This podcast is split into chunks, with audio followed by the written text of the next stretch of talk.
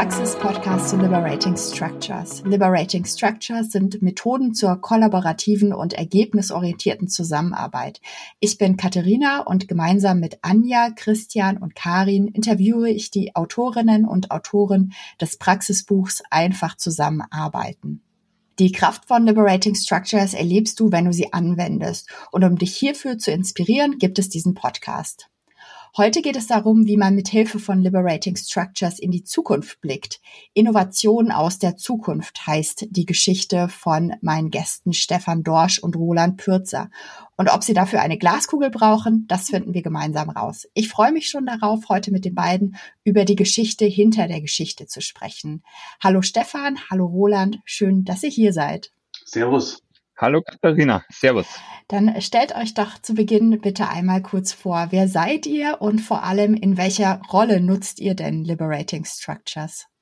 Ja, ich bin der Roland. Ähm, ich bin seit circa drei Jahren Agile Coach beim großen deutschen Konzern. Ähm, und wir sind immer wieder in der Situation, dass wir mit Gruppen von größer 20, 30 ähm, Führungskräften Workshops organisieren müssen und durchführen müssen. Und da ist Liberating Structures das ideale Basismaterial, um diese sprechfreudigen und äh, wortkräftigen Personen dann auch zu moderieren und einzufangen. Ja, ich bin der Stefan und eigentlich ist nichts weiter hinzuzufügen. Was hat euch denn äh, geholfen, in die praktische Anwendung mit den Liberating Structures reinzusteigen? Gerade die redefreudigen Manager sind ja oft nicht ganz so experimentierfreudig. Oh, das ist eine sehr gute Frage. Die, die sind schon experimentierfreudig, wenn sie mal ja, ihre, ihre ersten Bedenken abgelegt haben. Und dazu muss man sie halt auch spielerisch ermutigen, sich einfach mal drauf einzulassen. Und dann läuft's aber schon gut. Gerade weil sie so ja, redefreudig sind und eben die Liberating Structures von der, von der Struktur her schon so angelegt sind, dass, dass jeder auch zu Wort kommt und nicht nur der lauteste oder der, der am durchsetzungsstärksten ist. Was ich gemerkt habe, ist, wenn man sich im Vorfeld vom Einladenden oder vom, ja, vom Leiter des, des inhaltlichen Workshops das klare Mandat holt, ähm, das auf den Weg moderieren zu dürfen, wie man es für richtig hält, ähm, dann wird auch die Methodik jetzt in dem speziellen Fall Liberating Structures kaum mehr in Frage gestellt und dann ähm, erzielt man erst die gute Erfolge mit den Liberating Structures und ist danach dann eigentlich durch. Ähm, wenn man es einmal geschafft hat, dann wird es akzeptiert und dann wird es auch immer wieder gewünscht, ähm, solche Methoden einzusetzen, um Ergebnisse zu erzielen. Wir nutzen auch gerne so einen Moderations-Equalizer, wo sich die Workshop-Teilnehmer auch verschiedene Sachen einstellen können, wie sie sich denn das wünschen, also wie sie sich die Moderation wünschen, von äh, wie stark sollen wir auf die Timeboxes achten zum Beispiel oder ähm, wie, wie stark sollen wir, wie schnell sollen wir eingreifen, wenn wir merken, der, der Fokus geht verloren. Und unter anderem ist da auch eine Einstellung bei diesem Equalizer, wie, wie modern soll denn die, die Workshop-Gestaltung sein? Und wenn ich, wenn ich da nicht klassisch wähle, sondern halt eher in Richtung modern, dann sind da automatisch die Liberating Structures mit drin. Aber man kann ihnen auch dann sagen, das habt ihr euch doch gewünscht. Wenn das jetzt nicht für euch passt, können wir ja den, den Regler vom Equalizer an dieser Stelle auch äh, fürs nächste Mal verschieben. Aber so bekommst du sehr schnell auch dann das, das Commitment. Und am Ende zählt das Ergebnis wenn, wenn dann die sehen, das funktioniert, da kommt in der Zeit auch das richtige Ergebnis raus, dann hast du schon gewonnen, dann bleiben wir auch dabei. Ja, spannende Idee mit diesem Equalizer. Wie seid ihr denn das erste Mal mit Liberating Structures in Berührung gekommen? Stefan. Okay, auch, auch das ist spannend. Ich habe äh, von anderen Kollegen in, in Fürth dieses, diesen Begriff erstmalig aufgeschnappt und das ist schon, das ist schon mindestens vier oder fünf Jahre her und, und habe nichts damit anfangen können und habe mich dann so durchgefragt, wer weiß denn da mehr drüber? Und bin dann irgendwann mal bei unserem Kollegen, dem, dem Robert Föhlinger, rausgekommen und der hat mir dann mal so in einer, in einer Pause zehn Minuten Druckbetankung gegeben, was sind denn Liberating Structures und für was ist es gut? Und danach wusste ich, ich muss noch mehr wissen über dieses Ding. Das war so der, der, erste, der erste Berührungspunkt. Ich habe deshalb am Stefan verwiesen, weil es der Stefan war. Der Stefan hat die Dinge aus Fürth mitgebracht ähm, und ja, hat sie dann eingesetzt und ich habe mir gedacht, coole Geschichten dabei, habe sie von ihm übernommen und habe mich dann selber auch hineingesucht, hineingefuchst und mir eine nach der anderen erarbeitet und mein Repertoire erweitert. Ich glaube, alle habe ich sie immer noch nicht im Hinterkopf und bereit, aber es werden mehr. Es werden jede Woche ein bisschen mehr. Ich bin auch nicht sicher, ob alle Structures bei uns tatsächlich auch einsetzbar sind, also so in unserem Umfeld, aber fast alle. Könnt ihr euch noch äh, an euer erstes Mal erinnern? Wie ihr das erste Mal so eine Liberating Structure ausprobiert habt, wie es euch da ging, was euch geholfen hat oder überfordert? Hm. Überfordert glaube ich gar nicht, weil es doch sehr einfach anwendbar ist und halt auch so dieses, dieses Vorwärtsstolpern gut funktioniert. Also selbst wenn es wenn es nicht direkt nach, nach der klassischen Theorie angewandt wird, kommen trotzdem schon gute Ergebnisse raus. Erstes Mal war bei mir auch in einer größeren Gruppenrunde, wo wir sonst immer so klassisches Brainstorming oder so gemacht haben, was ich heute gar nicht mehr mache. Ähm, und ich dann eben nach diesem Gespräch mit dem, mit dem Kollegen, mit dem Robert, äh, mal gedacht habe, da probiere ich doch mal was Neues aus und das hat, das hat wunderbar funktioniert.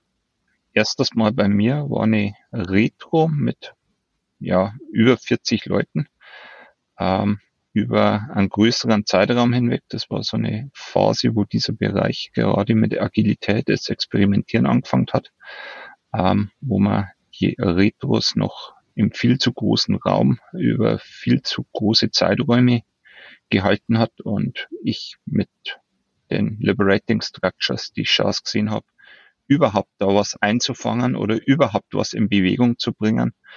Und es hat überraschenderweise ja aufs erste Mal funktioniert. Und die Leute sind danach gekommen und wollten das Gleiche wieder haben für die nächste Retro. Interessantes äh, Phänomen auch damals. Super spannend, ja. Ich habe tatsächlich auch das erste Mal ähm, Erfahrungen innerhalb von der Retro damit gesammelt und habe da ähnliche Rückmeldungen bekommen. Das fanden irgendwie alle schön und inspirierend und äh, man kann gut teilhaben. Ich glaube, das ist so ein, ein verbindendes Element von den Liberating Structures. Habt ihr denn eine Lieblingsstruktur, so ein Go-To, was ihr immer aus der Hosentasche zaubert? Darf ich nur eine sagen? ich meine, was, was immer geht und was wir auch bei unserer, bei unserer Geschichte äh, verwendet haben, ist ja ein One-to-for-all. Das ist der Klassiker schlechthin. Also den, den zauber ich immer raus, wenn, wenn ich nicht weiter weiß. Ähm, aber tatsächlich ist, ist eine meiner Lieblingsstrukturen das, das Triss. Ähm, und auch deswegen, weil man damit die Menschen sehr schnell aus, aus ihrem, ja, wie, wie soll ich sagen, aus ihrem jetzigen Denken rausholen kann und erstmal so, jetzt, jetzt machen wir mal alle Sachen kaputt bekommt. Und das, äh, es ist unglaublich, wie dann erwachsene Menschen wieder zu, zu Kindern werden. Ja, tatsächlich war die Driss auch lange Zeit mein Favorit. Inzwischen ist es aber die 15% Solutions weil man trotzdem immer wieder in Situationen reinkommt, wo wir einfach nicht in Team-Setups sind und wo dabei in der, der Leute dann auf irgendwelche Teamlösungen mittelmäßig bis eher gar nicht vorhanden ist. Und da über die 15% Solution ähm, genau diese, diese kleinen, was will ich selber leisten und wo kann ich mein persönliches Commitment geben und nicht mehr und nicht weniger, ähm, die Schritte vorwärts ähm, dann auch tatsächlich bringen. Jetzt haben wir von euch beiden schon erfahren, dass ihr das Liberating Structures Portfolio schon zu großen Teilen durchgespielt habt und äh, sehr viel Erfahrung mit verschiedenen Strukturen ähm, schon gesammelt habt. Wie habt ihr denn die Geschichte ausgewählt, diesen äh, Blick in die Zukunft, äh, um den im Praxisbuch zu erzählen? Warum ist das ausgerechnet die Geschichte geworden für euch beide? Tja, dazu muss man auch sagen, irgendwann mal mussten der Roland und ich einen Workshop äh, für Projektleiter und ihren Chef vorbereiten. Und kurz vorher kam dieser Artikel von dem Zukunftsforscher Horks um die Ecke. Die Welt nach Corona, glaube ich, hieß der. Mhm. Und ähm, den hat der Roland irgendwann ausgegraben und hat gesagt, zu mir, das müssen wir kombinieren, das, das passt äh, genau in, für, für diesen Workshop, weil da ging es auch um, um Strategieausrichtung für die, für die Zukunft und das müssen wir irgendwie damit reinbauen. Und ähm, der Workshop war sehr erfolgreich, auch schon beim ersten Mal, wie wir das angewandt haben, und wurde aber dann ähm, oder diese, diese Variante haben wir dann danach immer wieder ausprobiert. Also sowohl zu zweit, aber auch äh, allein oder mit anderen Kollegen. Und das war eben so unser Ding, wo wir gesagt haben, da haben wir eine neue Fragestellung oder eine für uns neue Fragestellung mit Liberating Structures kombiniert und war äh, erfolgreich. Das, das ist die Geschichte, die wir erzählen wollen. Nichts hinzuzufügen. Ich fand das tatsächlich auch sehr spannend in eurer Geschichte, dass ihr da äh, eine Liberating Structure, also One, Two, For All, mit einer fachfremden Methode ähm, kombiniert habt. Was war da so für euch die Erkenntnis? Ist da was, worauf man besonders achten muss? Findet ihr das besonders hilfreich, verschiedene Methoden aus unterschiedlichen Bereichen miteinander zu kombinieren? Hm. Also ich finde es inzwischen sehr hilfreich. Ähm, ich tue es fast regelmäßig inzwischen, glaube ich. Ähm, das, das Learning damals für mich war, die Augen offen zu halten und sich bei allem, was einem über den Weg läuft, aus diesen ganzen ähm, Bereichen heraus, die ja teilweise sehr eng abgegrenzt sind, immer zu sagen, was lässt sich kombinieren oder was könnte man übernehmen, um das Portfolio an Moderationstechniken und Coaching-Techniken ständig zu erweitern und auch immer die, die möglichen Kombinationen abzuklopfen. Das ist für mich inzwischen zu so einem Grundprinzip geworden, um die Workshops auch immer abwechslungsreich zu gestalten und zielorientiert mit der vorhandenen Zeit das Maximum rausholen zu können. Jo, ich glaube, das gehört trotzdem zusammen. Also alles, alles kann man nicht miteinander kombinieren, aber ganz viele Sachen. Und man weiß es erst, nachdem man es auch angewandt hat, ob es denn so funktioniert oder nicht. Und in unserem Fall hat es halt sehr gut funktioniert. In anderen Fällen funktioniert es dann vielleicht nicht, aber solange man es nicht ausprobiert hat, mhm. weiß man es nicht. In eurer Geschichte sagt ihr auch, dass es vor allem gut ist, sehr gut vorbereitet zu sein und in der Anmoderation ähm, die gut zu wählen, vor allem dann, wenn die Teilnehmenden die Methoden noch nicht kennen. Könnt ihr das noch ein bisschen konkreter ausführen? So als Tipps und Tricks für alle Liberating Structures Neulinge? Ich glaube, das gilt für jeden Workshop. Die die Kunst ist es, gut vorbereitet zu sein, ähm, wenn das Ganze offline stattfindet, also in einem Raum, auch die Arbeitsaufträge irgendwo auf Flipchart oder Metaplan zu haben, dass, dass man auch nochmal nachlesen kann oder dass auch klar ist, wie viel Zeit habe ich noch, was ist das, was ist das erwartete Ergebnis von dieser Runde oder von der einzelnen Struktur, die wir gerade machen.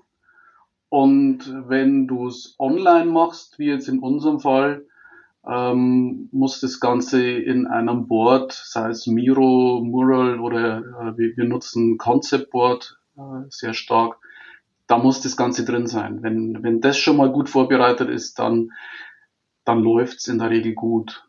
Das zentrale Element ist für mich, ähm, wenn der Workshop selber vorbereitet ist, die Arbeitsaufträge für die Teilnehmer auf den Punkt zu bringen. Also ich teste die teilweise drei, vier, fünf Mal immer wieder durch, um zu sagen, ist es jetzt die Botschaft, die ich senden will? Wissen die Leute jetzt dann, was sie in den nächsten acht Minuten zu tun haben?